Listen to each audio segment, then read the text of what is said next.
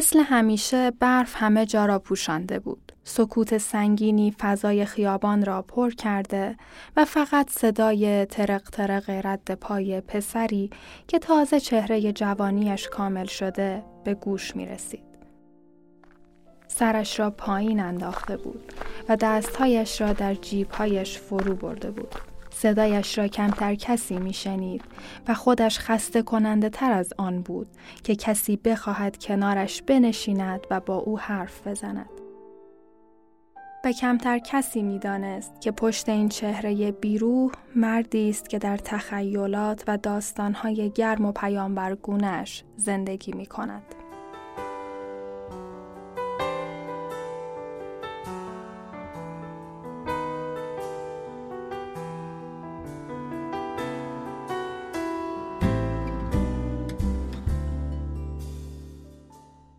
سلام اینجا رادیو روزرنگه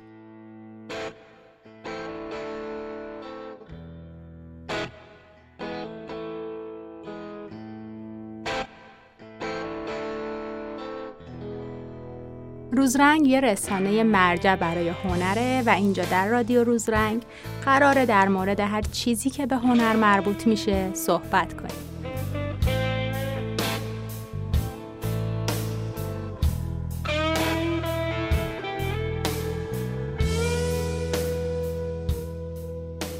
شما دارید به یازدهمین اپیزود از سریال هنرمندان دیوانه گوش می‌دید که می‌خوایم توی هر اپیزود داستان یک هنرمند با کارها و زندگی عجیب و غریبش رو تعریف کنیم.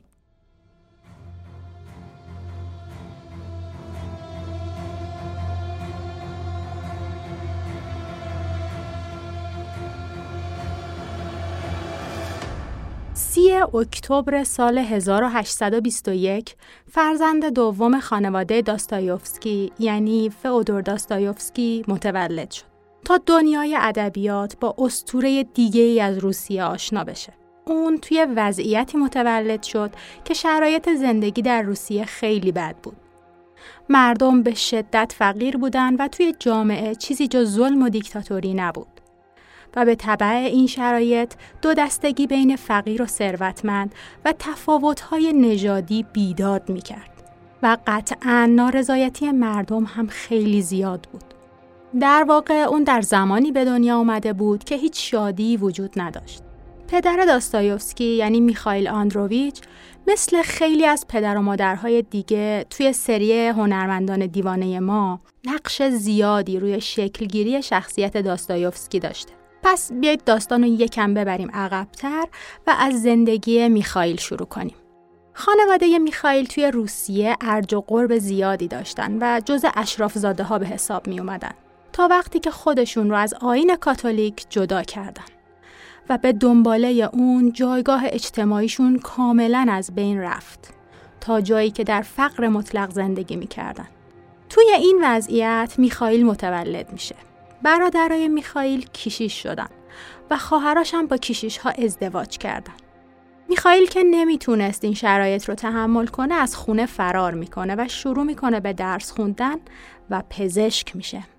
طبق روال اون زمان روسیه پزشکا سریع منتقل می شدن به بیمارستانهای نظامی ارتش.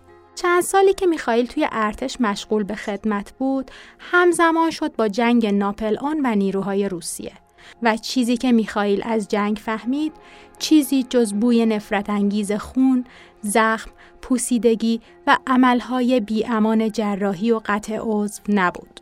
همه اینها باعث شد که در ذهن میخائیل جنگ چیزی به جز یک وضعیت اسفبار و رقتانگیز نباشه. وقتی که جنگ تموم شد، میخائیل کمتر از سی سالش بود.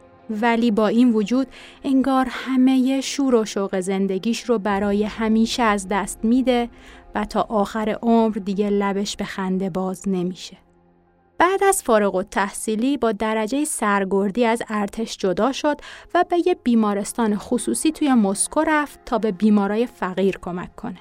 یه چیزی که توی همه داستایوفسکی ها مشترک بوده اینه که اونا خیلی آدمای اجتماعی نبودن. خیلی ترشرو بودن، هیچ صبری جلوی سختی های روزگار نداشتن و کاملا منزوی بودن. جوری که هیچ کس رقبت نمی‌کرد سمتشون بره. از طرف اون بیمارستانی که میخائیل توش کار می‌کرد یه خونه کوچیک به اونو همسرش دادن یه آپارتمان چسبیده به بیمارستان و البته اون طرف خونه هم یه قبرستان بود جالبه که آدمای معمولی هم اونجا خاک نمی شدن. اون گورستان برای آدمایی بود که هویتی نداشتن یا مجرم بودن. و حالا توی این وضعیت بود که فرزند دوم خانواده یعنی فئودور داستایوفسکی به دنیا میاد.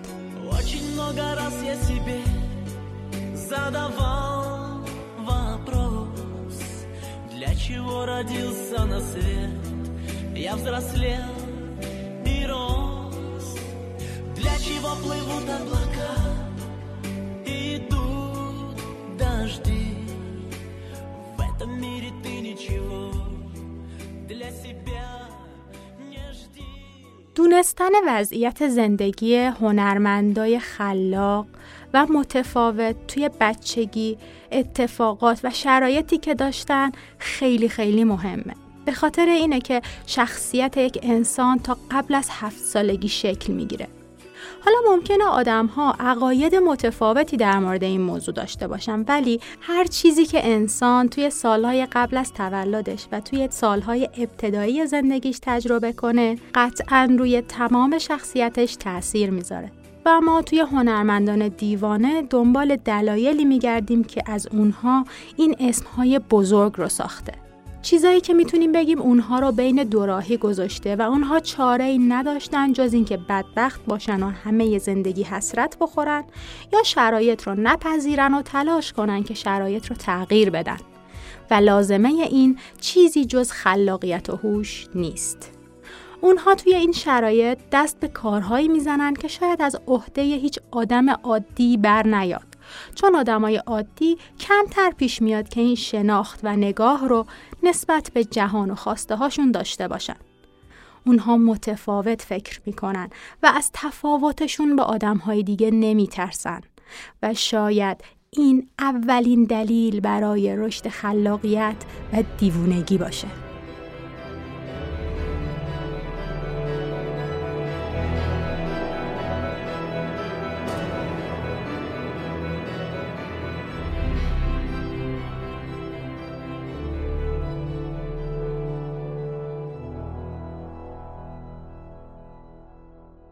جهانبینی داستایوفسکی از همون سالهای اولیه زندگی شروع شد. کودکی اون با صحبت کردن و سر و کله زدن با بیماران پدرش گذشت. یعنی با دردمندترین و بینواترین ساکنان مسکو. از پیششون و با دقت رفتار و برخوداشون رو می‌دید. همه چیزهایی که اون توی اون دوران می‌دید ازش فئودور داستایوفسکی اسمی که همه ما اون رو می‌شناسیم ساخت. اون بعدها از این تجربه ها تو بازسازی شخصیت های رمانهاش به خصوص از نظر روانشناسی استفاده کرد. نقش پدر در زندگی فئودور اغلب منفی و در جهت به وجود آوردن فضایی از ترس و وحشت و ناامنی بود. پدر او بسیار آدم خشک و سختگیری بود و فضایی که توی خونه ایجاد شده بود خیلی سرد و کسالت آور بود. تئودور شش تا خواهر و برادر داشت که توی آپارتمان کوچیکشون کنار هم زندگی می‌کردن. خودش میگه هر بچه‌ای که به دنیا می اومد یه دیوار توی پذیرایی کشیده می‌شد و یه اتاق تنگ برای بچه جدید آماده می‌شد. می‌گفت این ماجرا تا جایی پیش رفت که دیگه این اتاقهای تاریک و تنگ هیچ اتاق پذیرایی برای ما باقی نگذاشته بود و توی خونه نمی‌شد نفس کشید. ما تاثیر این خونه رو تو توصیف کتابهای داستایوفسکی می‌بینیم. وقتی که درباره محقر بودن و غیر قابل زندگی بودن خونه های سن پیترزبورگ صحبت می‌کنه و میگه گل های فکر و تخیل اونجا پژمرده میشه البته تو اون زمان روسیه اونقدر فرق زیاد بود که خانواده داستایوفسکی تقریبا جز قشر متوسط به حساب می اومدن.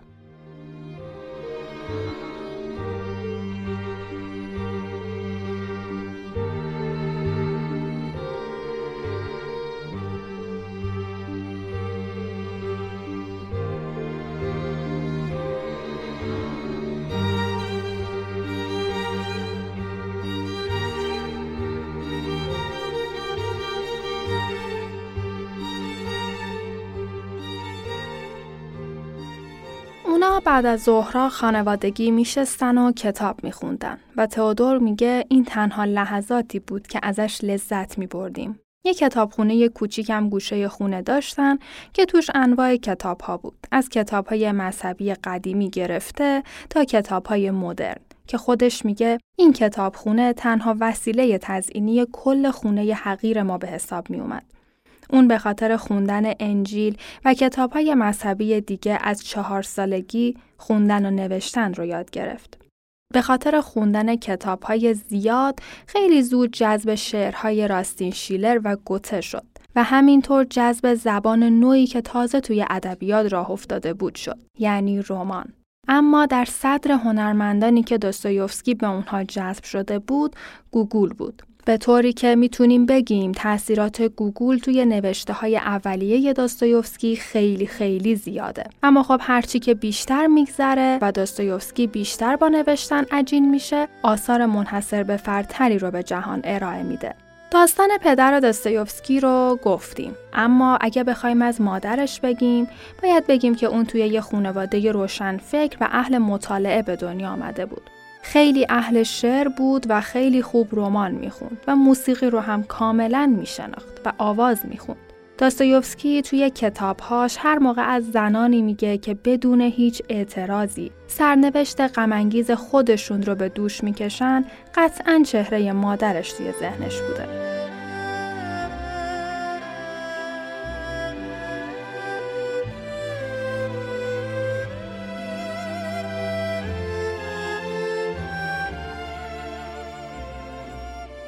مادر داستایوفسکی یعنی ماریا خوندن و نوشتن را از روی کتاب انجیل به فرزندانش یاد می‌داد و این کتاب تاثیر عمیقی روی داستایوفسکی در تمام دوران زندگیش گذاشت. اون میگه انجیل من رو در وجدی بیمارگونه غرق می‌کنه. بچه ها دو تا معلم داشتن که یکیشون خادم کلیسا بود و دیگری هم زبان فرانسه و انگلیسی بهشون درس می‌داد. توی سال 1833 تربیت فرزندان توی خونه تموم میشه و میخائیل برادر بزرگتر فئودور و فئودور داستایوفسکی نوجوان به صورت نیمه وقت به یک مدرسه شبانه روزی فرانسوی فرستاده میشن.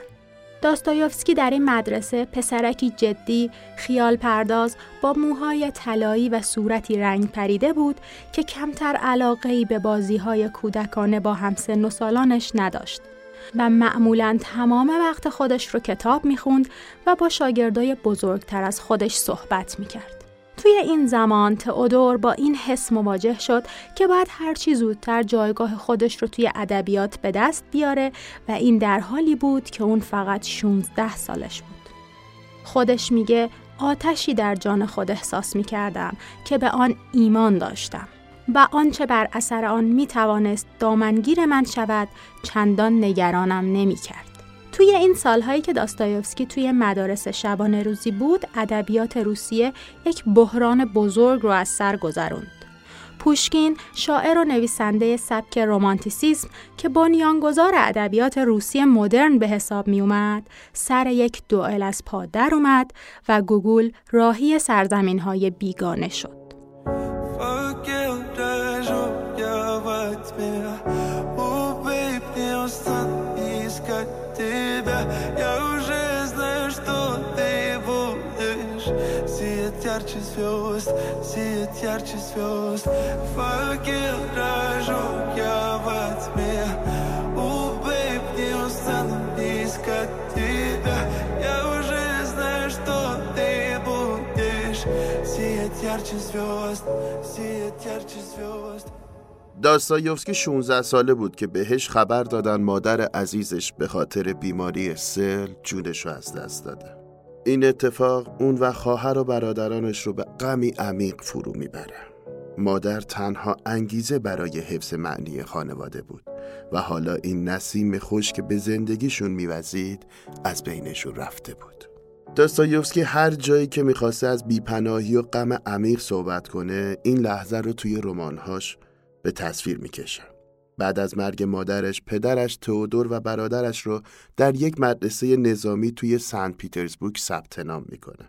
خودش میگه این یک تباهی بیشتر نبود. چون من هیچ استعدادی در این باره نداشتم ولی پدرم معتقد بود که علاقه و استعداد ادبی ارزش نداره و فرزنداش باید بتونن ارتش خودشون رو نشون بدن خلاصه پسری که با خیال پردازی های توی ذهنش و سر و کله زدن با متهای ادبی زندگی می‌کرد تفنگ به دستش داده بودن و کلاه نظامی روی سرش گذاشته بودن و داشتن بهش یاد می‌دادن که چجوری با دشمن بجنگه. تئودور تو این فضا خیلی اذیت شد ولی توی درس مثل هنر و معماری ادبیات و تاریخ علاقه زیادی نشون می‌داد. همینطور در زبان فرانسه. توی اون جمع که همه همکلاسی ها دقدقه اینو داشتن که توی 16 سالگی بتونن به مقام های بالای نظامی و پول برسن داستایوفسکی یک غریبه بود. اما اون تلاشش رو می‌کرد که برای کارهایی که بهشون علاقه داره وقت بذاره. و با وجود همه محدودیت هایی که توی ارتباط گرفتن با همکلاسیاش داشت تونست با چند نفری احساس راحت تری پیدا کنه. که این ارتباط تا بعد از دوران تحصیل هم ادامه پیدا کرد و اون آدم ها تبدیل به بهترین دوستاش شدن.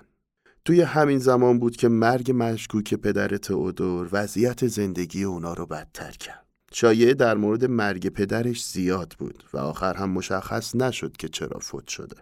جسد پدرش دو روز در جاده رها شده بود و پلیس هم مدرکی از چگونگی مرگش پیدا نکرده بود. یا شاید هم پولی گرفته بود که چیزی نگه. این حرفا توی اصل ماجرا تأثیری نداشت و مهم این بود که پدر رفته. و از اون به بعد میخائیل پسر بزرگتر خانواده باید مسئولیت بچه های کوچکتر رو به عهده می‌گرفت. وقتی این خبر رو به تئودور دادن برای اولین بار تچنج کرد و درگیر بیماری های عصبی وخیمی شد که باعث شد به اغما بره. البته بعدا مشخص شد که این علائم اولیه بیماری سر بوده. توی سال 1843 داستایوفسکی از دبیرستان نظامی فارغ و تحصیل شد. از اونجایی که خیلی به درسای نظامی توجه نمی کرد، برای گروهان کوچیکی توی سن پترزبورگ انتخابش کردن. اما این چیزی نبود که اهمیتی براش داشته باشه. چون اون خودش رو بیشتر شاعر می‌دونست تا یک نظامی. خودش میگه که من بر این عقیده بودم که آینده از آن منه و من تنها حکمران اون خواهم بود.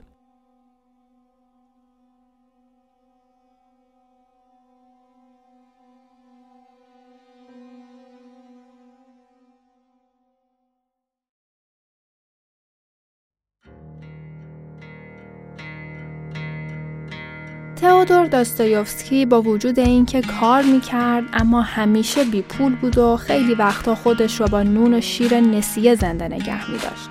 مثلا اون برای برادرش نامه نوشت که براش پول بفرسته. قسمتی از متن اون نامه اینه. تو رو به خدا اگر برایت میسره پنج روبل وگرنه دست کم یک روبل برای من بفرست. سه روز است که حتی یک کپه کم برایم باقی نمونده. برادرش هم به جای پنج روبل براش هزار روبل فرستاد. ولی از فردای اون روز رفتار معمول داستایوفسکی از سر گرفته میشه. چون اون خیلی ولخرج بود. انگار می‌خواست بدبختی و سختی های زندگیشو با پول خرج کردن، توی هتل های گرون گشتن، توی رستوران های گرون غذا خوردن، با آدم های پولدار و افسران رتبه بالای ارتش تفریح کردن و حضور توی جشن ها خیلی چیزای دیگه جبران کنه. شاید اینجوری می‌خواست زندگی واقعی خودش و گذشته سختش رو فراموش کنه و خودش رو شبیه همون تصویری که توی رویاهاش جا خوش کرده بود بکنه. اما از این وضعیت هیچی نمیموند جز دو سه روز بودن در رویاها و بقیه ماه زندگی کردن در فلاکت و بدبختی. اون معتقد بود که باید از رفاه برخوردار باشه چون بدون آزادی و رفاه و یک زندگی مرفه نویسندگی کار راحتی نیست. ولی خب مثل راسکولنیکوف شخصیت جذاب داستان جنایت و مکافات علاقه خیلی زیادی به پول درآوردن در یک چشم هم زدن داشت.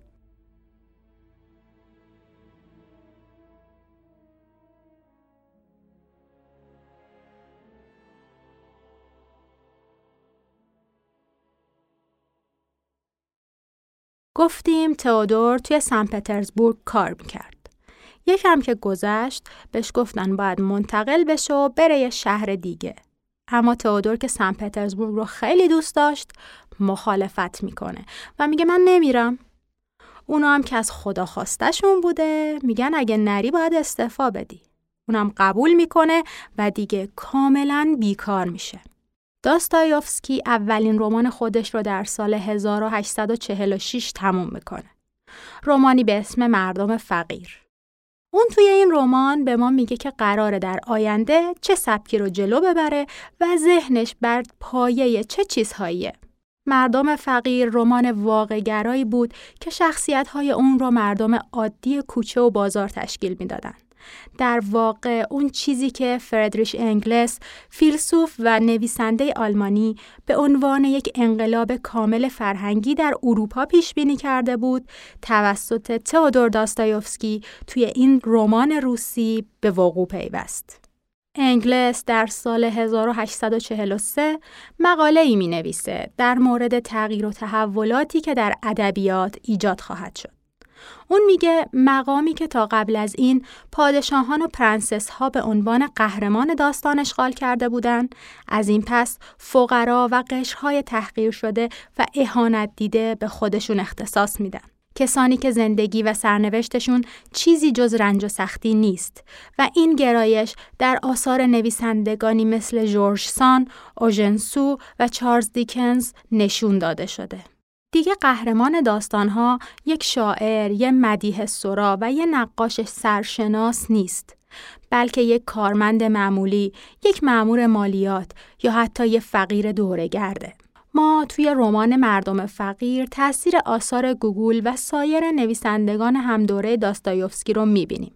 هرچند سبک و سیاقی که اون برای نوشتهاش انتخاب کرده با آثار نویسنده های مورد علاقش همسوه اما تو قسمت ما تمایز ویژه‌ای رو می‌بینیم که تا قبل از این وجود نداشته و اون درک یک احساس عمیق جریهدار و لگدمال شده در زندگیه. تئودور قصد داشت که نشون بده توهیدستان و فقیران محکوم به این هستند که دلبستگی های خودشون رو در معرض آزمون های سخت زندگی بذارن. اما اون چیزی که قرار ما رو توی این رمان ها به ترس بندازه یه لباس کهنه یا یه قناری مرده نیست بلکه جو اجتماعی و شرایط و اتفاقاتیه که در اون بهترین ظاهر آزادی انسان محکوم به نابودیه. و چیز دیگه که خیلی توی این رمان ها می‌بینیم رابطه تنگاتنگیه که بین خوبی و بدی توی مسیر رمان در جریانه. چون کاراکترها در زمانی زندگی می‌کنن که ظلم و ستم خیلی زیاده.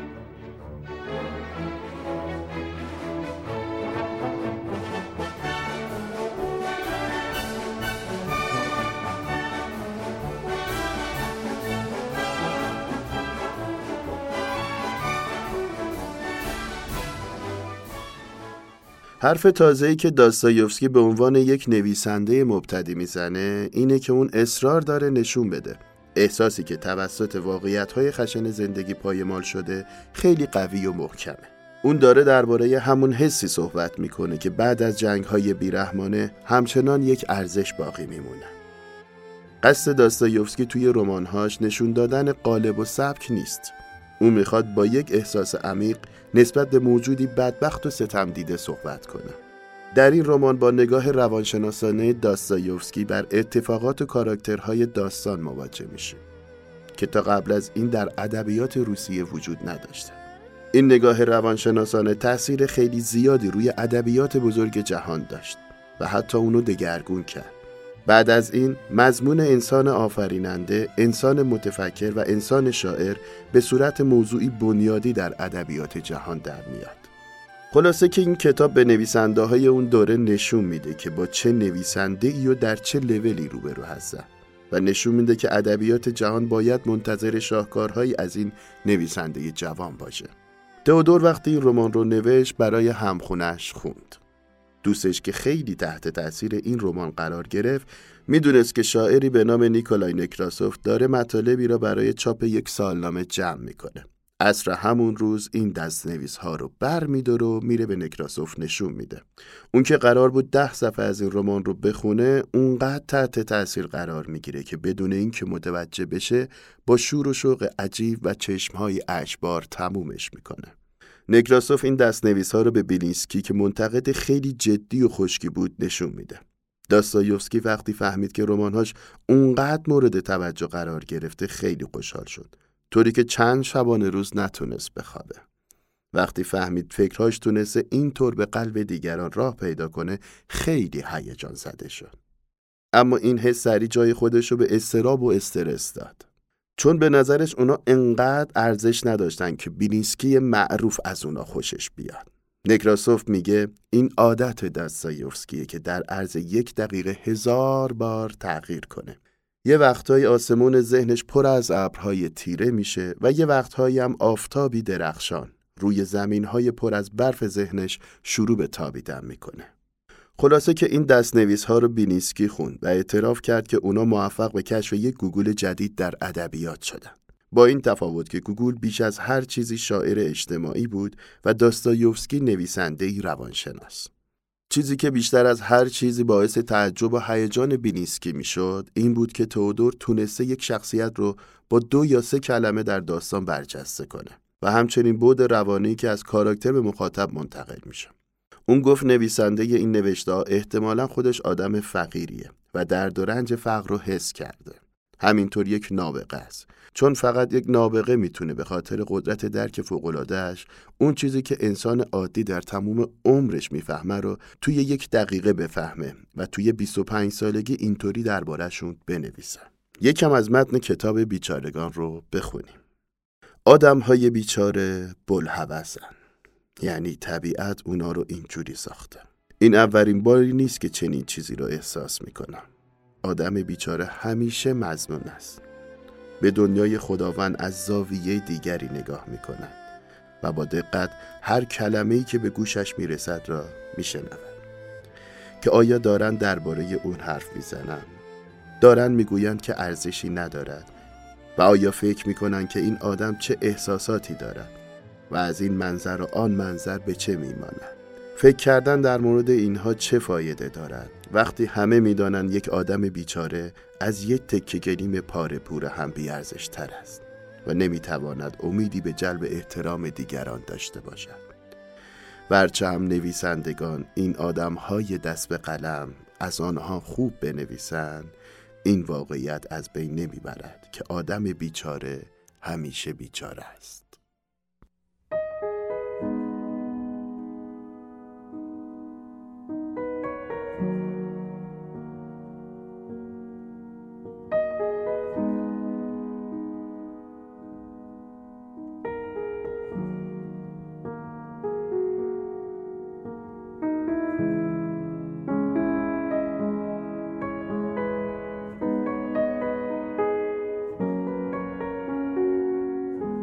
به واسطه این داستان بیلینسکی و داستایوفسکی با هم مدت طولانی صحبت می کنن و این یک آغاز پرشور در زندگی داستایوفسکی بود.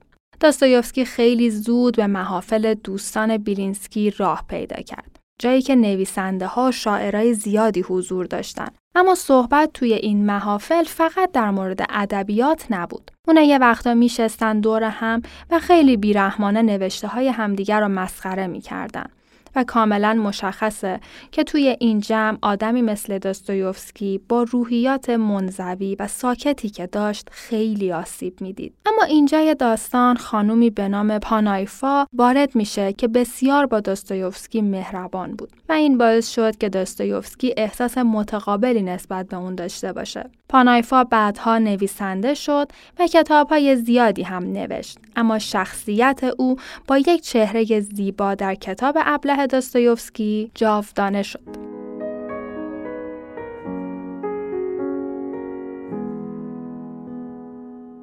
وقتی کسی با داستایوفسکی برخورد می کرد، اون رو یک جوون به شدت عصبی می دید. با قد کوتاه، موهای طلایی روشن و چهره ای که خیلی رنگ پریده و بیمارگونه بود.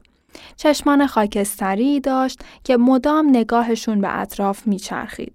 وقتی که می‌خواست با کسی ارتباط بگیره خیلی خجالتی بود. طوری که نمی‌تونست توی گفتگوهای عمومی شرکت کنه. ولی یکم که میگذشت با اشتیاق زیاد توی بحث ها شرکت می‌کرد. و همین اخلاقش هم باعث شد که از یه جایی به بعد اعتماد به نفسش در مورد نوشته ها و استعدادش خیلی خوب بشه. اون دیگه خیلی خودش رو قبول داشت و خیلی واضح به خودش و تواناییهاش میبالید. اون توی نامه به برادرش نوشت فکر می‌کنم دیگه هیچ وقت به این نقطه اوجی که الان توی اون هستم برسم. تصور کن همه اطرافیانم حتی بیلینسکی بر این عقیدند که من از گوگول فرسنگ ها جلوترم.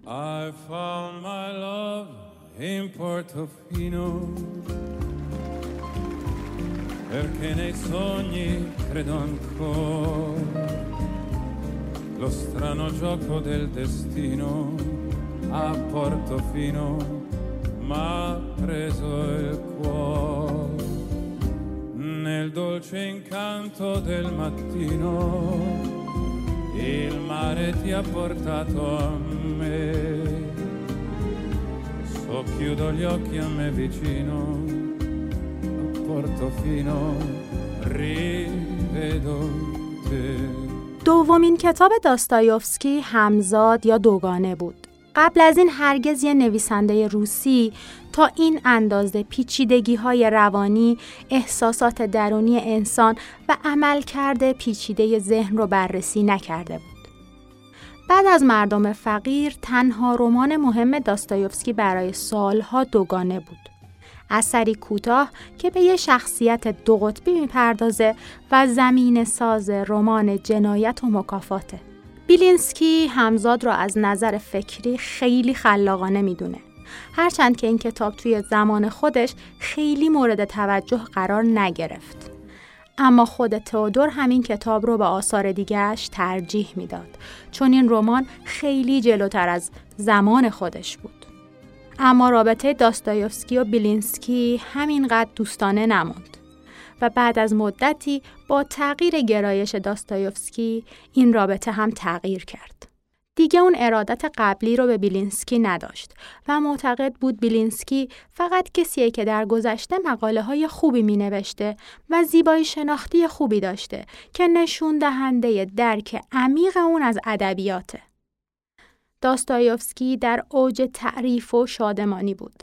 به خاطر همین به مهمونی های مختلف دعوتش می‌کردن و اون با همه اونهایی که تا اون زمان فقط اسمشون رو شنیده بود روبرو شد. توی یکی از همین مهمونی ها به اون یک دختر نویسنده مطلعی رو معرفی کردن که علاقه داشت با داستایوفسکی معروف اون روزها آشنا بشه. اما از اونجایی که داستایوفسکی خیلی خجالتی و غیر معاشرتی بود، حال بدی پیدا کرد و از هوش رفت. این اتفاق احتمالاً بی ربط با بیماری سرعی که بعدها متوجهش شد نبوده. اما توی اون شرایط باعث سرشکستگی شد و اون جمع هنری جای اینکه این شرایط رو درک کنن شروع کردن به مسخره کردنش و به بدترین شکل ممکن بیماری اون رو دستاویزی برای خودشون کردن. این حادثه باعث منزوی شدن بیشتر تئودور و حال بدش شد. داستایوفسکی تا حدود سه سال هیچ فعالیت ادبی نداشت و به قول خودش اونقدر وقت نداشت که بتونه افکار پریشان خودش رو جمع کنه. اون میگه آگاهی در نیستی محو میشه و من نیاز به یک رفتار ثابت دارم. من نمی‌دونم قرار این جهنم تا کجا ادامه داشته باشه اما من آماده تحمل فقر و کاری طاقت فرسا هستم. تنها به امید اینکه بتونم یک کم آرامش به دست بیارم. کم کم وضعیت بیماری تئودور جدی تر میشه تا جایی که اون رو به یک پزشک 28 ساله به اسم دکتر یانوفسکی معرفی می‌کنن. اون اوایل ارتباطشون مثل پزشک و بیمارای دیگه بود. اما هرچی بیشتر گذشت رابطهشون خیلی صمیمانه تر شد. تا جایی که داستایوفسکی از اون می‌نویسه که اون از جمله مردان فراموش نشدنی است که تأثیر بسیار زیادی تو زندگی من داشته. تو اون دوران داستایوفسکی با کمخونی، بورانهای مالی خولیایی و سر دست به گریبان بود. یانوفسکی تموم تلاشش رو می‌کنه که حمله های سرعی رو تا جایی که ممکنه متوقف کنه یا اون رو به تعویق بندازه. جالبه بدونیم که بسیاری از قهرمان های رمان های او هم دچار حمله های سرعی میشن. داستایوفسکی مورد توجه خاص متخصصان و پژوهشگران اعصاب و روان هم هست. چون نوشته های اون به فهم و شناخت حمله های سرعی این پدیده عجیب و مرموز روان انسان کمک بسیار زیادی کرده. چون خیلی کم پیش میاد که آدم باهوشی از درون به بیماری خودش شناخت داشته باشه و اون رو به بهترین شکل ممکن بنویسه. به خصوص اگر زبردستی و قدرت نگارش و فساحت نویسنده بزرگی را داشته باشه که بیشتر از نویسنده بودن یه روانشناسه. اینم بگم که همیشه سر وقتی سراغ شخصیت های اصلی رمانهاش میاد که در شرایط هیجانی و دشوار و دردناک روحی زندگی قرار دارن.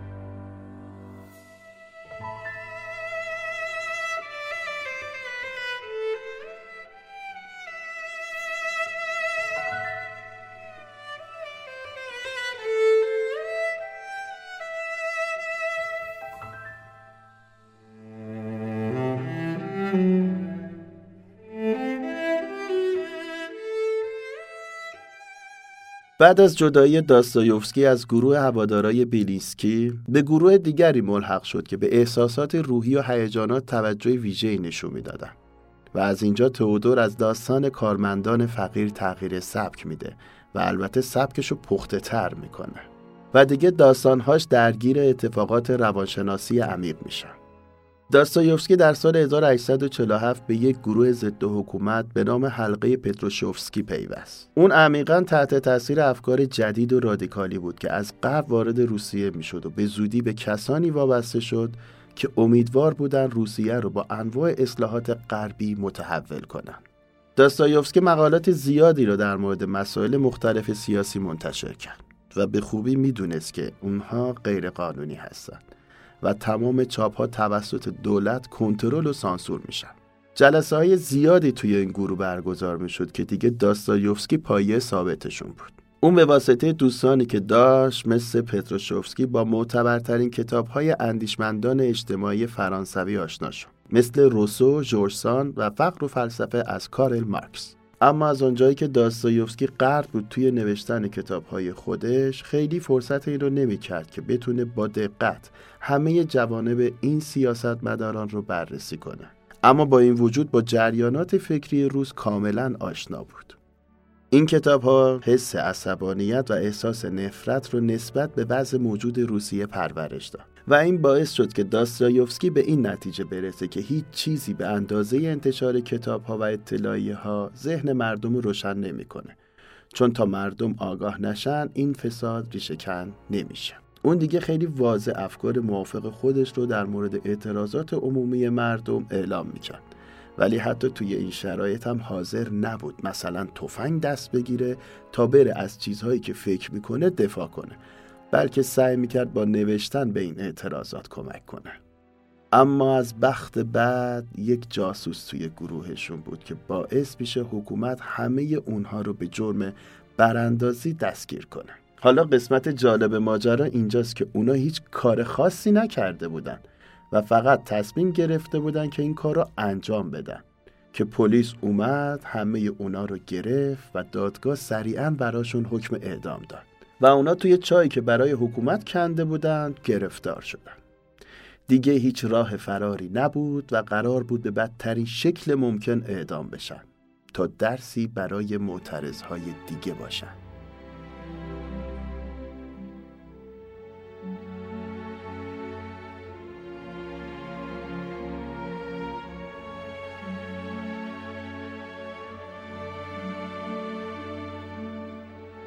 تئودور ماجراهای خیلی زیادی رو توی زندان داشته. در واقع می‌تونیم بگیم که زندان شخصیتش رو کاملا تخریب کرد و دوباره اون رو از اول بر اساس باورهای متفاوتی ساخت. و زندان برای آدمی مثل داستایوفسکی که خودش یک روانشناس و یک آدم با دقدقه های بزرگ و مسئولیت طلبانه بود تجربه بسیار متفاوتی بود.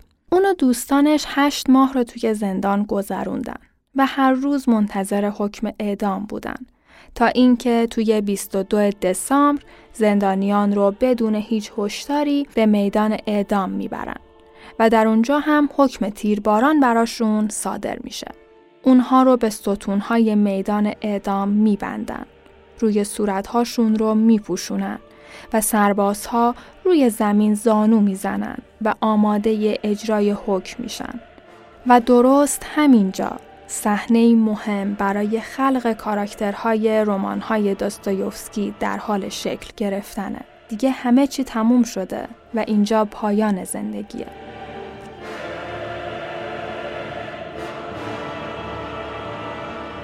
اما خبر نداشت که سرنوشت براش جور دیگه ای داره رقم می‌خوره. لحظه آخر دستور لغو حکم اعدام رو دادن و به حکم تزار همه اونها به چهار سال زندان در اردوگاه کار سیبری محکوم میشن. اون می‌خواست با این کار با آدمهای هم نوع این مجرمان فقط درس عبرت بده. همین. اونها از اعدام نجات پیدا کردند ولی دیگه تفاوتی با مرده ها نداشتند. البته همه به غیر از داستایوفسکی.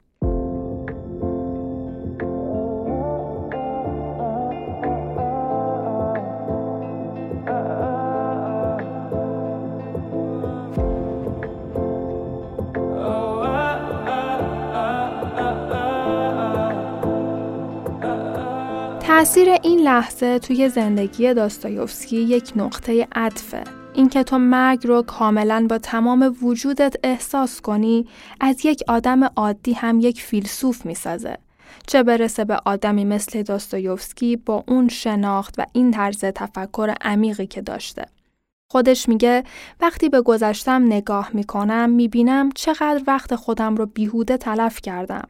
چقدر درگیر سرگشتگی، بتالت و اشتباه بودم بدون اینکه از رمز و راز زندگی آگاه باشم. وقتی می‌بینم چه جوری زندگی رو از دست دادم، اشک توی چشمام جمع میشه. زندگی هدیه بزرگیه و این یک خوششانسی تمام ایاره. هر لحظه اون می‌تونه قرنی خوشبختی رو با خود به همراه داشته باشه. قسم می‌خورم. قسم می‌خورم که از این به بعد امیدم را از دست ندم و قلب و روح خودم را از آلودگی پاک نگه دارم. اون میگه راز وجود انسان در زنده موندن نیست بلکه توی پیدا کردن چیزی برای زنده موندنه.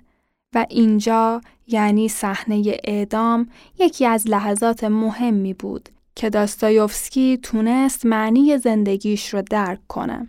خلاصه تئودور داستان ما به سیبری میره جایی که در کنار سختی ها، سرما، گرسنگی و بیماری سفره رنگینی از مردم شناسی پهنه.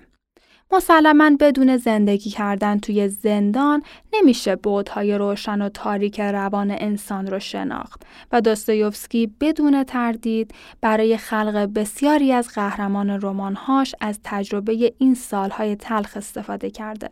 اون توی سالهای تبعید هم از نوشتن دست بر نداشت و رمان‌های کودک و قهرمان کوچک و ورق پاره های سیبری از این جملند. اون ده سال بعد میاد رومانی رو بر اساس این تجربیات منتشر می‌کنه به نام خانه مردگان. دیگه ما توی این رمان آثار رومانتیسم یا رویا پردازی که توی داستانهای اولیش وجود داشت رو نمی‌بینیم. و از این رمان به بعد توی ادبیات روسیه ما از اردوگاه های زندان و وحشت و ترس قراره بخونیم. این وحشت شامل وحشیگری نگهبانان هم میشه که انگار خودشون هم از ظلم کردن لذت می بردن. اونها آدمایی بودند که می‌تونستن از کشتن کودکان لذت ببرن و در کنار این انسانهای ظالم افرادی هم بودند که روح بزرگی داشتند و داشتند توی محیط کثیف و پر از زباله اردوگاه کار اجباری از بین می‌رفتند. همه این تعریف ها و هر چیزی که قبلا توی ذهن داستایوفسکی بود حالا جامعه عمل می پوشه. وقتی که توی زندان با انواع و اقسام آدم ها و چهره زشت زندگی در واقعی ترین حالت ممکن روبرو میشه. داستایوفسکی وقتی که به زندان میره تازه متوجه عمق فاجعه میشه. اون اونجا با هیچ حرفه آشنایی نداشت و به خاطر همینم به عنوان یک کارگر ساده ازش استفاده کردن. اون کارهای سنگینی رو انجام می‌داد. مثلا کارگر کوره های آجرپزی بود یا قلتک های سنگین رو جابجا می کرد و حتی مجبور بود که توی آبهای یخ زده تا زانو بره و بار کشتی ها رو خالی کنه. داستایوفسکی تو سیبری چیزی رو تجربه کرد که اسم بازسازی اعتقادات رو براش انتخاب کرده بود. خودش میگه من در انزوای روحی به سر می بردم و شروع کردم به مرور کردن زندگی گذشتم و همه چیز حتی کوچکترین جزئیات رو بررسی کردم و اون وقت از اینکه سرنوشت چنین سکوت و خلوتی رو به من هدیه کرده تا بتونم به این چیزا فکر کنم خیلی خوشحال شدم. همینطور اون توی این زمان فهمید که هیچ چیزی مهمتر از عزت و صلاح عام مردم نیست و خیلی از روشنفکران فقط می‌خوان که عقاید سیاسی خودشون رو به جامعه تحمیل کنن.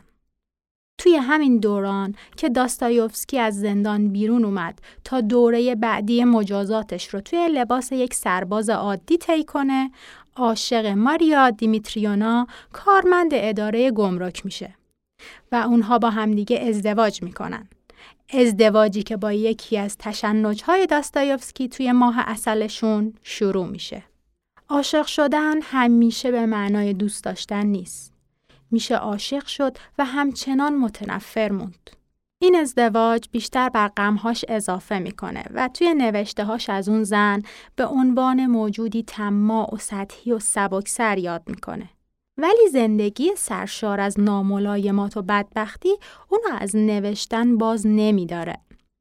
توی همین کشمکش ها بود که خبر می‌رسه نیکولای اول مرده و جانشینش تزار جدید الکساندر دوم با شعار عدالت و آزادی روی کار اومده و باعث پیمان صلح پاریس شده و جنگ بین روسیه و انگلیس و فرانسه تموم میشه.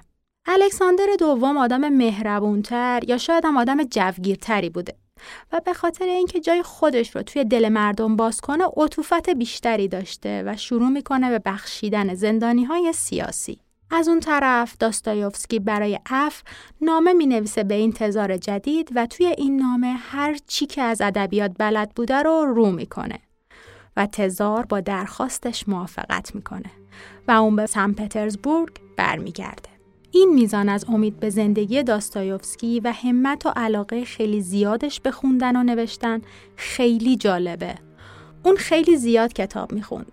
به هنرمندای جدیدی علاقه پیدا کرد و خلاقیت های ادبیش بالا رفت و با یه نیروی دو برابر شروع کرد به نوشتن. تو سن پترزبورگ دوباره با محفل های ادبی و هنری رابطه برقرار می‌کنه و حتی یه بار یه نمایشنامه تئاتر می نویسه. این محفل ها برای آزادی هنر و ادبیات به معنی کامل اون مبارزه می کردن. و روزنامه رو پایه اساسی برای نشر و توسعه ادبیات بین مردم می‌دونستن و به خاطر همین بود که با کمک اونها مجله زمان به وجود میاد. توی این ده سال زندان و تبعید و دوری از محیط واقعی خود داستایوفسکی نویسنده های برجسته دیگه ای روی کار اومده بودن مثل تولستوی، تورگنیف و حالا نویسنده های دیگه که هر کدوم سبک واقع گرایانه و انتقادی خاص خودشونو داشتن. داستایوفسکی دوباره به دنبال سبک جدیدی برای نوشته ها و رمان های مردمی خودش میگرده و اینکه چطور اونها رو به صورت رمان پاورقی توی مجله زمان انتشار بده. رمان تحقیر شدگان و آزردگان و خاطره خانه مردگان اولین بار به این شکل منتشر میشن.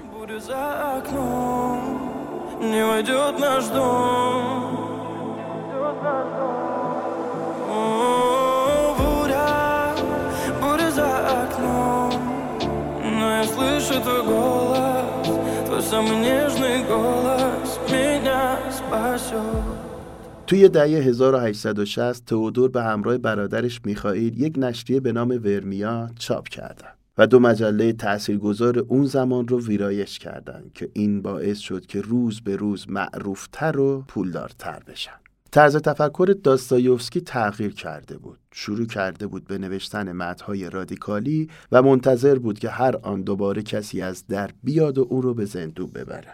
مجله زمان با وجود اینکه توی مدت کوتاهی خیلی طرفدار پیدا کرد در سال 1863 توقیف شد و داستایوفسکی این بار برای احتیاط از روسیه دور شد.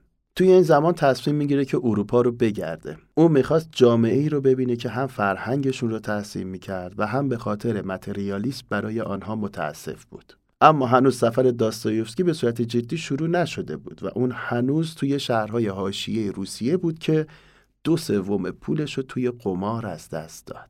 توی این سفر با آپولینی آپولینا زن جوانی که به شدت ذهن داستایوفسکی رو درگیر کرده بود ارتباط داشت. تأثیر این زن رو توی رمان‌های داستایوفسکی خیلی زیاد احساس می‌کنیم. زنی بسیار پرشور ولی ناامید. زنی فداکار، مغرور و در عین حال عصبی. اون وقتی که از سفر برمیگرده روسیه دچار حملات بسیار زیاد در ناحیه سر میشه و در همین زمان همسرش فوت می‌کنه و بعد از مدتی هم برادر عزیزش رو از دست میده و دیگه از اینجا به بعد داستان خیلی شرایط براش سختتر میشه چون برادرش حامی روزهای سخت داستایوفسکی هم از بین رفته و حالا اون مجبور بود که مسئولیت همسر و فرزندان برادرش رو هم به عهده داشته باشه. و حالا که به شدت درگیر قمار هم شده بود دیگه هیچ پولی براش نمیموند. اونا تمام ارث پدریشون رو هم فروخته بودن و تئودور نمی‌تونست مثل برادرش مجله رو مدیریت کنه و حسابی بدهکار شد. طلبکارا اون رو تهدید کردند که حتما به زندان میفرستنش. توی این شرایط بود که اون مجبور شد یک اتفاق تلخ رو قبول کنه و اون هم دادن حق نشر آثارش به ناشری در ازای سه هزار روبل بود. اما توی این قرارداد اومده بود که اون باید یه رمان جدید توی حداقل 175 صفحه بنویسه و اگر نتونه سر این کار رو انجام بده تمام حقوق آثارش به اون ناشر جدید منتقل میشه و دیگه داستایوفسکی واقعا هیچی برای از دست دادن نداشت. اون حتی توی این فاصله روزنامه دیگه هم به نام دوران راه میندازه که بعد از یه مدت کوتاه اون هم ورشکست میشه. جنایت و مکافات توی سال 1866 منتشر میشه که داستان جوان متوهم و پرهیجانیه به اسم راسکول نیکوف که وظیفه خودش می‌دونه برای برقراری عدالت یک خانم پیر رباخار رو به قتل برسونه و البته که با کشتن این زن یک عمر رو توی عذاب و درد روحی و مکافات میگذرونه. جالبه بدونیم که نیچه فیلسوف بزرگ آلمانی آثار داستایوفسکی رو ستایش می‌کنه و به خصوص در مورد این کتاب میگه داستایوفسکی تنها کسیه که به من مطالبی از روانشناسی آموخت. داستایوفسکی بعد از اینکه قرارداد رو امضا می‌کنه خیلی تلاش می‌کنه که حقوق آثارش به ناشر دیگه ای منتقل نشه. ولی خب این تلاش ها خیلی به جایی نرسید و فقط داشت زمان رو از دست می‌داد. به خاطر همین هم آخرش به این نتیجه می‌رسه که به قرارداد عمل کنه. و این در حالیه که 47 روز بیشتر به موعد قراردادشون نمونده بود. وضعیت سلامتیش هم جوری نبود که بتونه این کار رو بدون هیچ مشکلی انجام بده. به خاطر همین دوستاش که نگران سلامتیش بودن بهش پیشنهاد میدن که از یه تایپیست استفاده کنه که حرفهای داستایوفسکی رو براش بنویسه. اون اولش مخالفت کرد چون فکر می‌کرد که نمی‌تونه با کس دیگه ای کار کنه. اما وقتی که دید فرصت رو داره از دست میده دیگه نتونست تحمل کنه و گفت حاضره این فرد رو بپذیره. و اینجای داستان بود که پای زن جوانی به نام آنا به زندگی داستایوفسکی گرفتار و درمانده باز شد.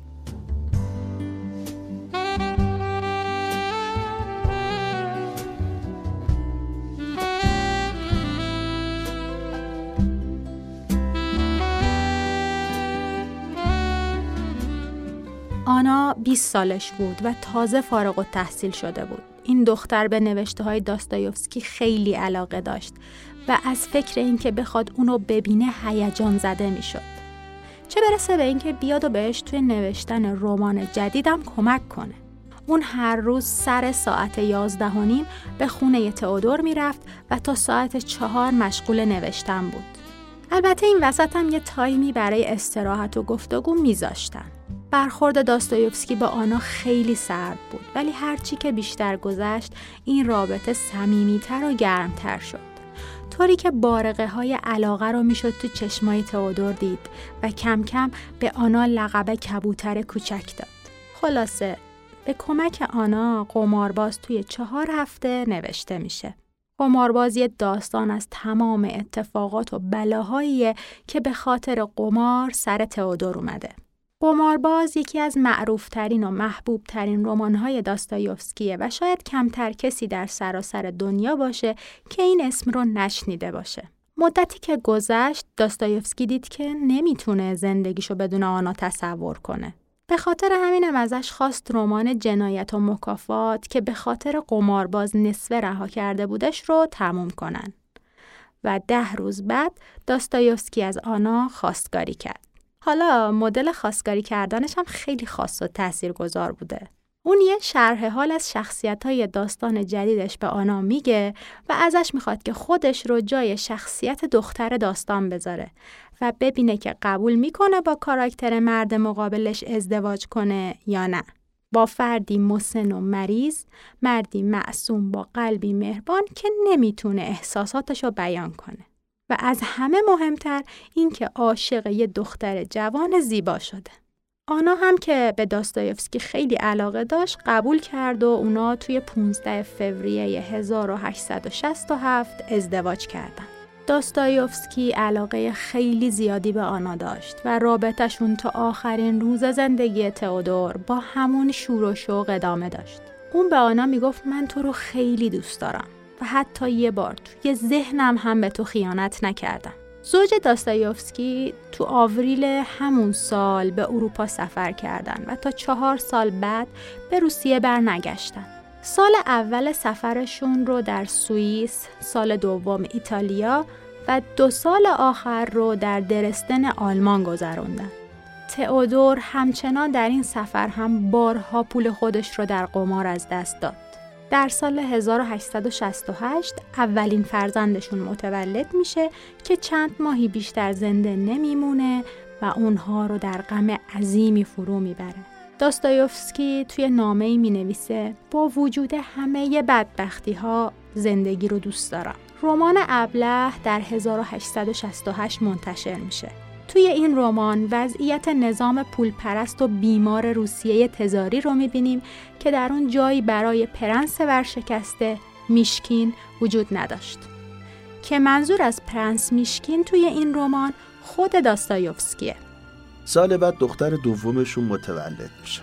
داستایوفسکی برخلاف پدرش و مدل تربیتی ترسناکی که داشت با خانواده و بچه‌هاش خیلی مهربون بود.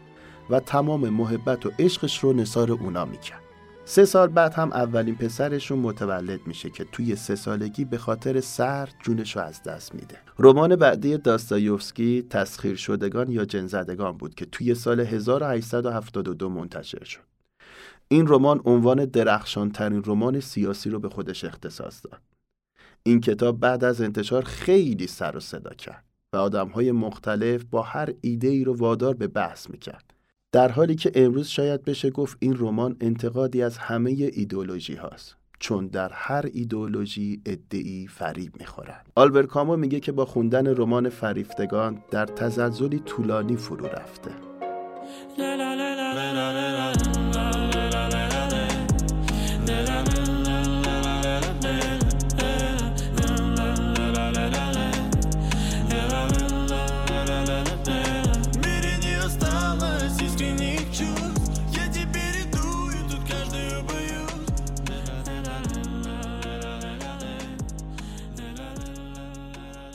در سال 1870 داستایوفسکی کم کم به این فکر میافته که به وطن برگرده.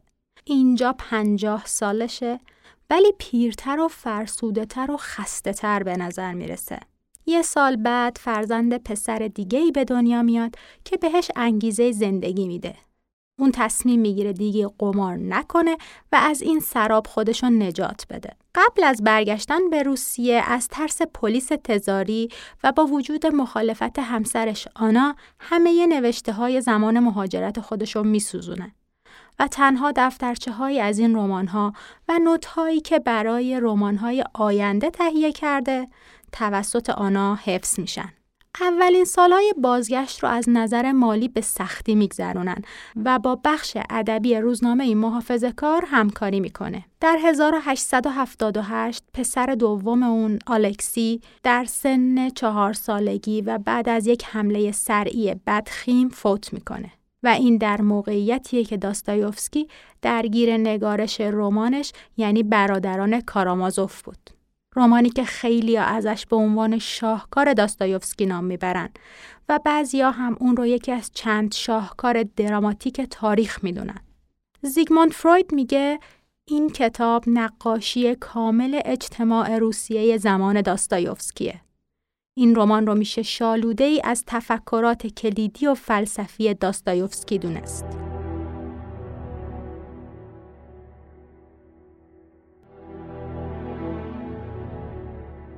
و سرانجام توی 28 ژانویه سال 1881 فئودور داستایوفسکی که دیگه داشت شهرت جهانی به دست می آورد و عاشقانش از سراسر دنیا اضافه می شدن بر اثر خونریزی معده برای همیشه چشماش رو بست.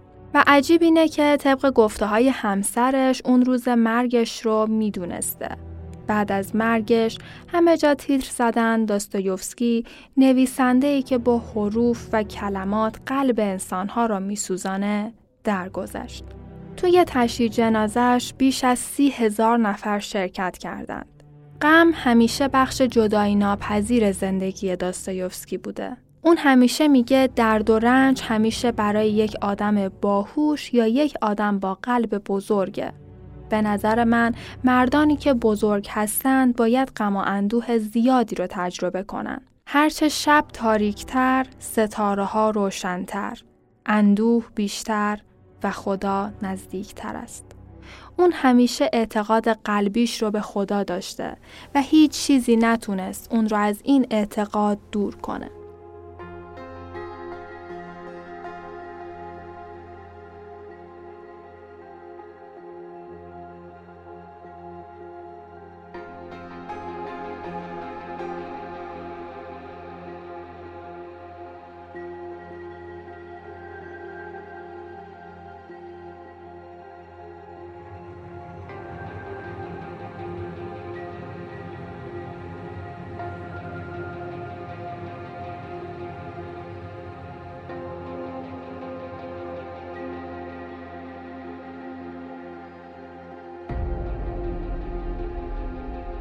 وقایع مهم زندگی داستایوفسکی مثل اعدام ساختگی، زندان در سیبری و حملات سر اونقدر اونو معروف کرد که حتی جدایی از نوشتههاش در زمان خودش به شهرت رسیده بود. رمان‌های داستایوفسکی جز مشهورترین رمان‌های دنیا و این نشون میده که نفوذ داستایوفسکی خیلی فراتر از کلمات و جملات.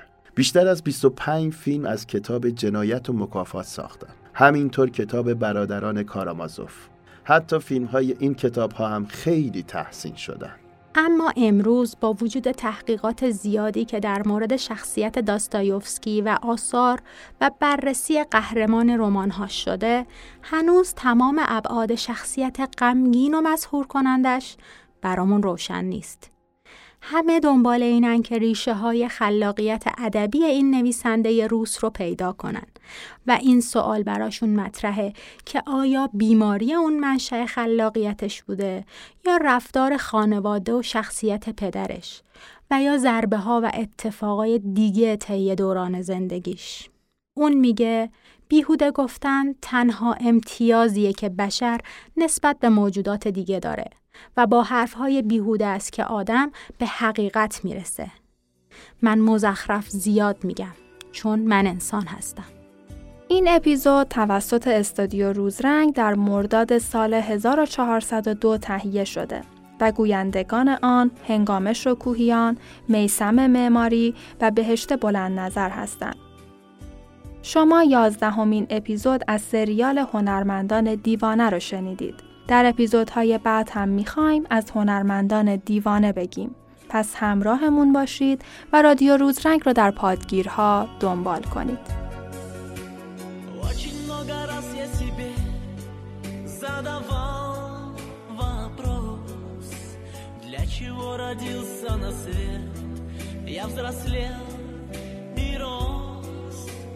Для чего плывут облака? подожди В этом мире ты ничего для себя не жди. Я бы улетел к облакам До крыльев нет. Манит меня издалека Тот звездный свет Но звезду достать нелегко.